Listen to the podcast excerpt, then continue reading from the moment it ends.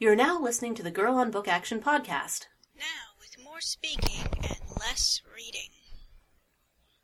This month we're reviewing Songs of Love and Death, edited by George R. R. Martin and Gardner Dozois. Your reviewers are Irene, also known as Doomwench, and Amanda, also known as Wren. It isn't quite February yet, but welcome to our Valentine's Day spooktacular. Yeah, consider this podcast a primer for the lamest of days, Valentine's Day, which for us here at Girl on Book Action means reading stories about love and death. We thought we'd do something themey for Valentine's Day, and Songs of Love and Death was on a message that we could manage without sickening ourselves. Once again, the title pretty much says it all.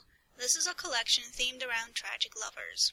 And we hope that even we could handle the love stories if there was enough death mixed in. It's hardly news to our listeners and readers that I'm not really a fan of the romance genre, being as I'm cold and basically unlovable. Sure, there are exceptions. I enjoyed the Kushiel series, which Irene will be talking more about later, um, and that has strong ties to romantic fiction. But overall, it's one of my least favorite genres. I was a little worried about my ability to enjoy a collection with so many romance writers, but I was won over because I'm a huge fan of Martin's and due to the number of excellent authors that contributed. Oh, and the fact that I thought we were being real clever dicks about doing something around uh, Valentine's Day.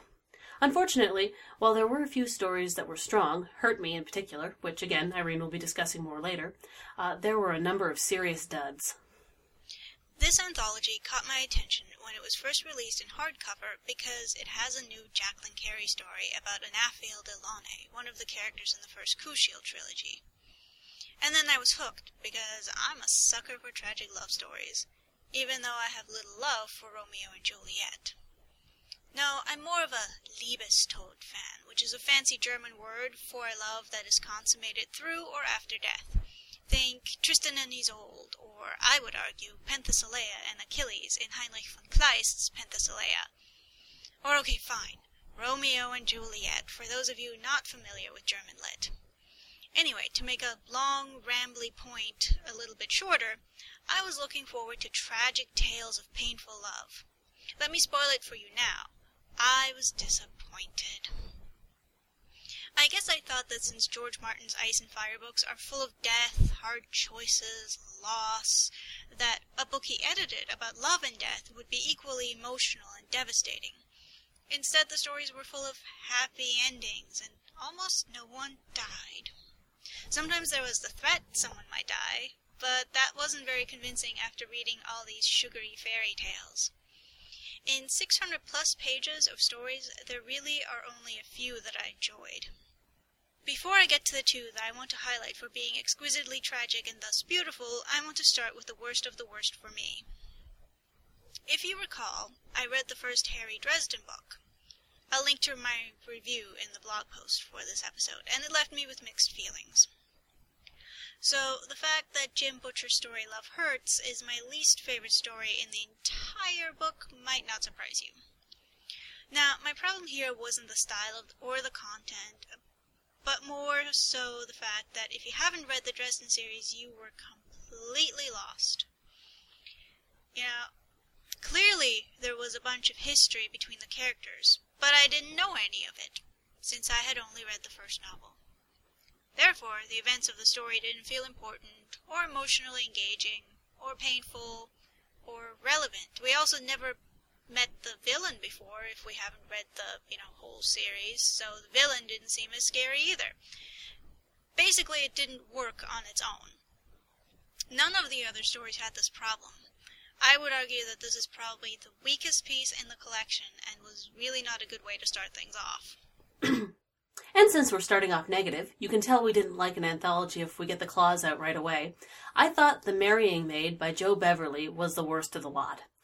The story, sh- uh, the story follows a prim but sexy woman of the 1700s who finds herself strangely drawn, drawn to a rich, handsome man. Yes, it sure is strange that she would find such an appealing man attractive. Gasp. He has a special fairy destiny which forces him to have sex with a specific woman by a specific time, or he and his entire family will be killed by Oberon, King of the Fairies. Yeah.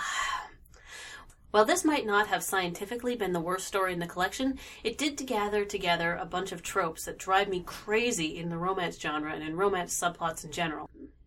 Our hero is perfectly willing to rape, oh, I'm sorry, ravish, our only sort of unwilling heroine until a last minute change of heart. You know, I have trouble accepting a hero who comes up with an elaborate stalking and roofie plan. I'm also extremely sick of the waffling heroine who finds herself strangely compelled. The prose was eye rollingly florid and cribbed more heavily from Jane Austen than Pride and Prejudice and Zombies. Ranting and railing aside, with uh, great difficulty, romance, this book wasn't all stereotyped claptrap. I really enjoyed Carrie Vaughn's Rooftops, which is set in a world where superheroes exist and explored a woman's obsession with the vigilante who saves her. Vaughn flirted with a few cliches and used them to set up my expectations and then take startling plot turns. Like Hurt Me, Rooftops looks at some of the negative sides of love and desire. While it didn't have the everyone dies while it didn't have the everyone dies miserable and alone outcome I was sort of hoping for with more of the stories in this collection, we don't end on a happy note either. The entire story is complicated and ambiguous in a way that contrasts nicely with the colorful backdrop. Also, since I harped on about the terrible language use in Marrying Maid, I thought I might mention how much I love the prose in Rooftops, which was lyrical but not flowery. Now that I got that off my chest, let me tell you about one of the good stories. Hurt Me by M. L. N. Hanover actually engaged my emotions. A lot of the pieces in this collection left me feeling underwhelmed, but this one was subtle and painful, the way a story about love and death should be. I don't want to give too much away, but it's a story about a haunting. A young woman with a past of abusive relationships moves into a house with an angry ghost. It's a story about her overcoming her fears, about confronting her terrible memories and taking control of her life. It's also about vengeance, which always helps. The nuances come in through her her relationship with the ghost, her relationship with her new nice boyfriend, and how she navigates her desires part of her isn't really happy with the gentle boyfriend, so the ghost in the house helps to balance her out. Hurt Me is the kind of story that kept me thinking about all the implications of the events. I'm sorry if I'm being vague, but if I tell you too many details, it'll ruin it for you, and I do rec- recommend tracking this one down. It was a bright spot in the mostly mediocre collection. And to turn it right back around, Man in the Mirror by Yasmine Galenorn felt like a pale reflection of Hurt Me. There was also an abusive relationship and a young woman moving to a haunted house to escape from her past. I think on its own Man in the Mirror might have been successful. There's still elements of it that I wouldn't have liked, but it might have seemed fresher. In the collection with Hurt Me, it felt repetitive. The end felt like a complete cop out, and I won't tell you what happens so it doesn't ruin it for you, but it was a cop out. Um, also, as far as women conquering their scary relationship past goes, this story didn't really do a lot of that. Here, Laurel, the protagonist, doesn't so much try to deal with her emotional scars as run away from the place where bad things happened to her. And she runs away to her dead husband's farm. And then she gets into some sort of strange relationship with the ghost that appears in her mirrors. Yeah. I really just didn't like it. Everything Hurt Me did right, this story did wrong. I feel a bit silly saying that I enjoyed a Neil Gaiman story because, of course, I did. Saying that it was one of my favorites seems kind of like a cop out, like saying Caitlin R. Story was one of my favorites, but I really enjoyed the thing about Cassandra. It was another bitter, complex story about the difference in what we think we want in love and what we actually want. The charm of it is wrapped up pretty tightly with the plot, and I'm afraid I can't say too much without giving I'm afraid I can't say too much without giving away the game. However, be assured that this is another strong showing from Gaiman. Which actually brings me nicely to another favorite author of mine who didn't have such a strong showing. Robin Hobb is usually good for tragic romances that begins, middles, and maybe not ends so badly. She does do the happy ending thing a bit. But she's also good at the long form love stories that somehow don't lose my interest. Usually I'm done with people not getting together almost immediately, but not so much with her. While I don't think anything that she writes could be entirely without charm, Blue Boots was disappointing. It's about a girl in a blah blah blah medieval fantasy setting, blah blah blah, who's seduced by a minstrel and then regrets it. It's an extremely mope heavy story with a ugh, sugary sweet ending. Ugh. It's an excellent example of too much love and not enough death. Let me conclude with one more story that managed to combine love and death into something emotionally powerful. I was pleased that the Jacqueline Carey story that first drew me to this collection lived up to my expectations. If you're familiar with the Kushiel books, you know that they're sort of alt history fantasy books with strong romance elements, and I think this tale will fill in some of the questions you might have had about Anafiel and Roland. And if you haven't read the Kushiel books, you won't feel lost. Unlike the Jim Butcher story, You and You Alone stands on its own, and might just get you to pick up the novels. It shows Carey at her best. The language is beautiful, the content sensual and intriguing. There's lots of love and equal amounts of death. I think that this one piece really embodies the concept of Liebestod in a way that none of the other stories in the collection even approached. It traces the relationship between Anafiel and the King of Terre d'Ange, both the good times and the bad, and as all of the books in this setting, it's full of tragedy.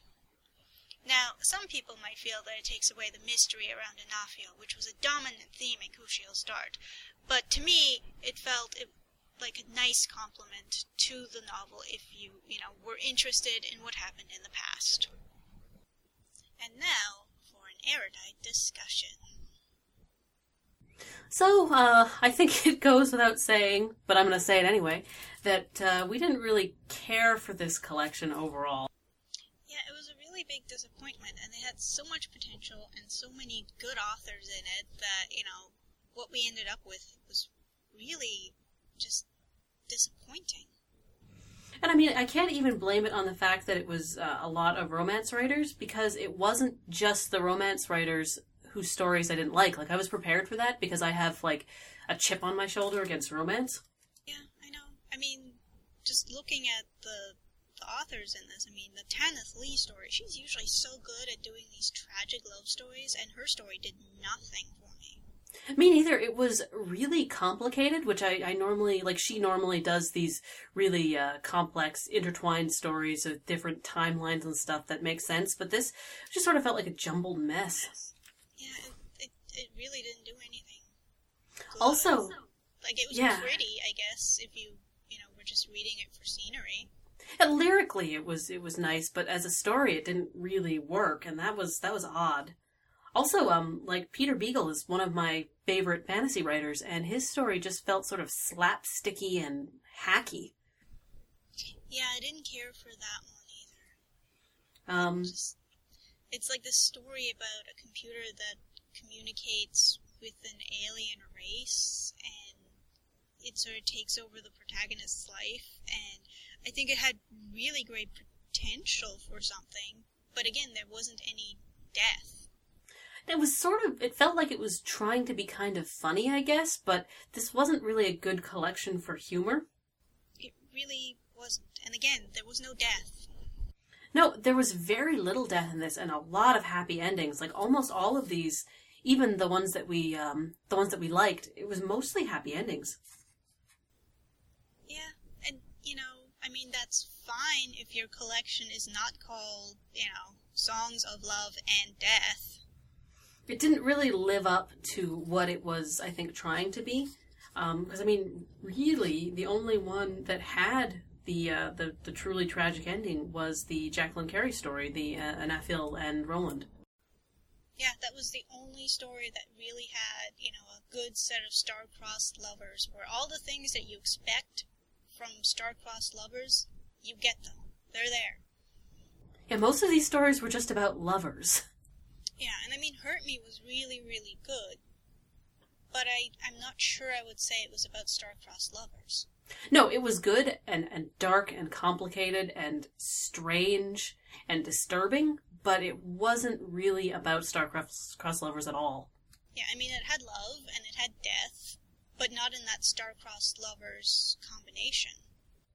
But this story, even though it did fit in the collection, uh, we did have differing feelings about. Uh, it was set in the Kushiel series, which is a series that we that we both quite enjoy, uh, and you sort of mentioned a bit about it earlier.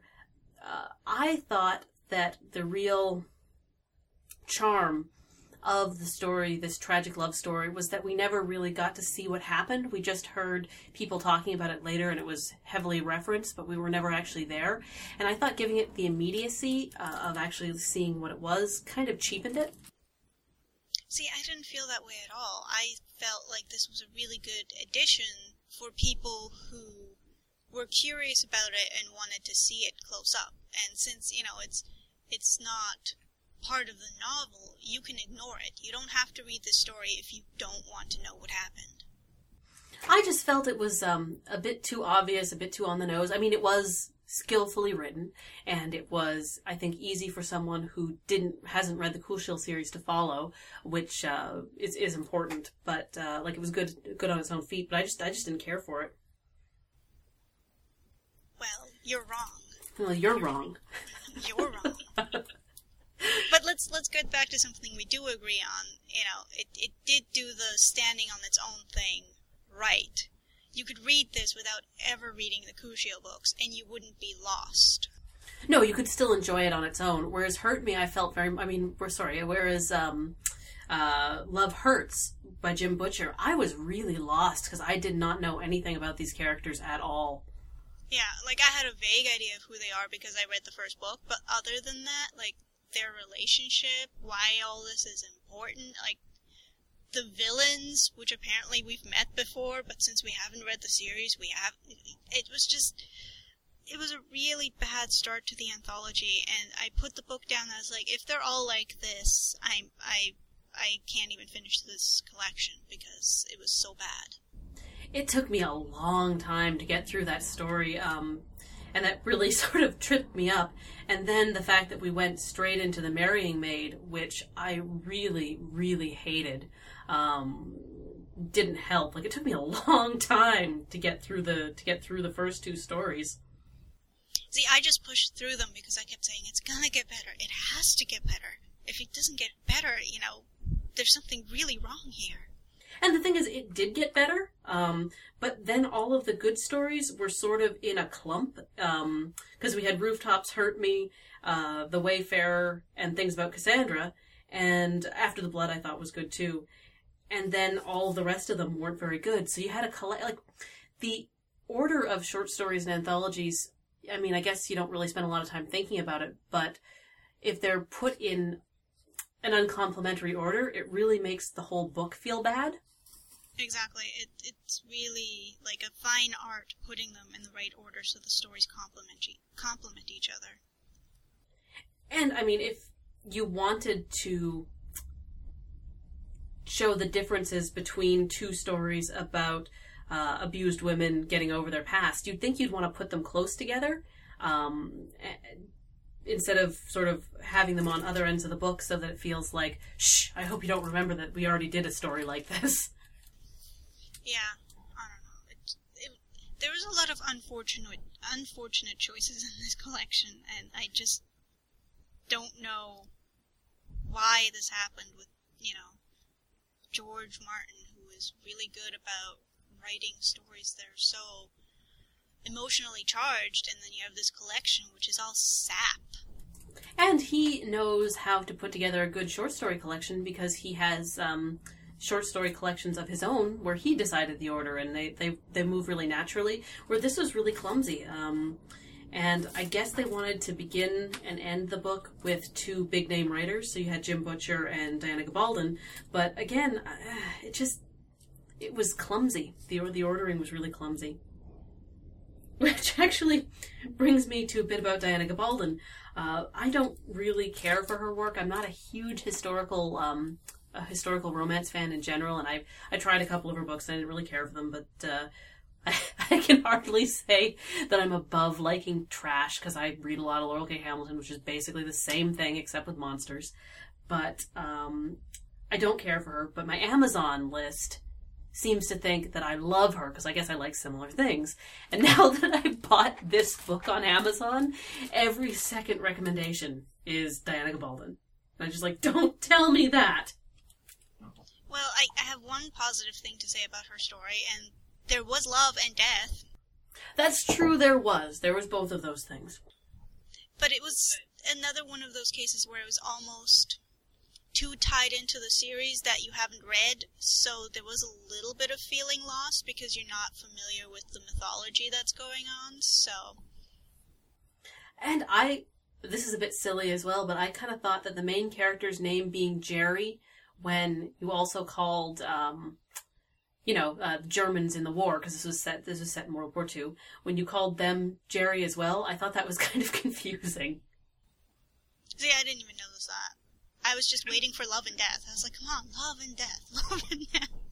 There's not a lot of love and death in the uh, in the collection. There also um actually wasn't a ton of world building. Uh, mostly we were set in um, a real sort of standard generic fantasy medieval type setting that could be anywhere but never actually existed. So that was that was a bit strange and disappointing. It was either that or the um the generic urban fantasy setting. Like there's yeah. the medieval setting and the urban fantasy setting, and not a whole lot in between. And I um thought that like I didn't really care for the resolution in Wayfarer's Advice, but it had some really it was, it was a sci-fi piece, which was kind of neat. It was neat seeing sci-fi pieces in this collection because you'd think romance and you think pretty much fantasy settings. Um, and I thought it was cool that there was sci-fi stuff in here, and I really liked the world in Wayfarer's Advice, but uh, I didn't really like any of the characters. I didn't really care what happened to them, but it was cool to see the the, the world. Yeah, I, I thought that it was nice to have a broad spectrum so that we had the urban fantasy and the sort of fantasy fantasy and the sort of romancy fantasy and then sci-fi. Yeah, and some horror too. Like Hurt Me was a pretty horror um, pretty horror story. But still, all of these things where we say, well, this was kind of good, still doesn't amount to a good collection because the majority of the stories were really crappy. And the, um, like we can pick out good things about it because there's a lot of good writers in this, but the, the stories, not, uh, not a lot of great stories. And a lot of things that I just don't like about romance and, um, that I don't like about love stories uh, happened in a lot of these ones where people do some things that I find pretty inexcusable, but you're supposed to love them anyway. Like, oh, he's a bastard, but I love him. There's a lot of that in this. Yep, there is. And a lot of this whole destiny means that you forgive everything. I hate that. I hate destiny as an excuse to put up with garbage. Well, that was a big problem with the marrying maid, right? Is that it was destiny, so, you know, it didn't matter that there was no choice involved because destiny just glosses over all the, you know. Yeah, I don't. Uh, I don't care for that. And there's a little bit of that in um, what was that one? I think it was it was either the Demon Lover or the Demon Dancer, one of the demony ones, um, where you had an opportunity to have a really good uh, May December relationship and look at the difficulties in being interested in someone quite a bit older than you and quite a bit younger than you, but destiny saved them, and they ended up both at the same age, and hooray. Yeah, I kind of, I don't remember the. It's very unfortunate to put two stories that start with demon into the same anthology because there's demon dancer and demon lover, and I can't keep the two apart. So you know, they're sort of the same story to me. But um, yeah, it was really sort of a super lame ending. It's like, oh, magic happened, and now the old lady isn't old anymore, and they can be together. Yeah, okay. They could be together if one of them was old and one of them is young. It would just be unusual and lead to its own difficulties, but that's what would have made it a good story. And there's a bit of that in the Tanith Lee one too, because you had some body switching where the um, the main characters go into old bodies when the other person is young, and it was just just like nope it's impossible. Let's move on. Yeah. And that was something that a lot of the stories in the in this collection shied away from was looking at the complicated sort of dirtier aspects of love and desire. Um, and something that I, I, really liked about rooftops and hurt me was that they really delved into that because not everything about love is all sweetness and light. There's a lot of yuck there too. Yeah, there's a lot of horror in love and passion and lust. It's just we don't like to think about that. but I expected more of that in this collection because if two people can't be together, there must be a reason for it. And um, age difference is a good one, um, and just something that it would have been. It's a shame that it didn't uh, didn't go into that more. I agree. But it just brings us back to the fact that while this is supposed to be about star-crossed lovers and love and death, it really was more about finding happy endings for stories that shouldn't have happy endings. Yeah, just this was this might as this might as well have been called Happily Ever After. All new stories of love. Pretty much, yeah. That would have been a more appropriate title, and then you would have just taken out the two or three stories that actually managed to have love and death in them, and you would have had a great collection. Yeah, and and it would have gotten in the people who would be interested in that sort of thing, and you and I wouldn't have read it. Exactly. We would have stayed far, far away. our our next uh, the next collection we do is going to be firmly back in monster territory. Where we're comfortable. Yes, it is. Monsters. There will be monsters. That's what we know. No more love. Yes, no more love. The greatest monster of all. See, and see, there we go again. It, love is monstrous, and that never came in here. No, Well, um, Aside hurt from me. like hurt me, but Yeah, hurt me had some some like love is desire and sexual responses are beyond your control and that and and that was that was good. But yeah, no love itself being monstrous didn't really enter into any of this. it was very disappointing. Well, now that we've talked your ear off about how much we didn't like this collection, I have a surprise for you. I dusted off the show email, and lo and behold, someone sent us a letter. Nobody sends us letters. Ah, but now you're a liar because someone sent us a letter. Oh, this is weird. What do we do? What do we do? Read it. Read it. Okay, I'll read it to you, and then we can formulate an answer. Here is the letter. Enjoying the show, but tell me, do you do requests? I would be interested in listening to your thoughts on the latest Discworld novel, Snuff. I'll probably have finished it myself by the time you'd get around to it. Muchos regardos, English Gavino. Oh, English Gav, English Gav. The Gavs do um, a podcast called Drunken Time Travel, uh, which is about Doctor Who. They're going through everything way back from the beginning and uh, reviewing all of them. Uh, and their blog is drunkentimetravel.blogspot.com, just to get the plug out of the way. Um, it's actually one of my favorite podcasts. I listen to it religiously, and it makes my mornings of doing my hair way more interesting. They're super funny guys. Uh, but I guess we should like answer his question. Yeah, maybe maybe we should answer his question. Also, I would like to say thank you for writing us mail. I was Yeah. so excited. It was it was weird. Thanks, Gav.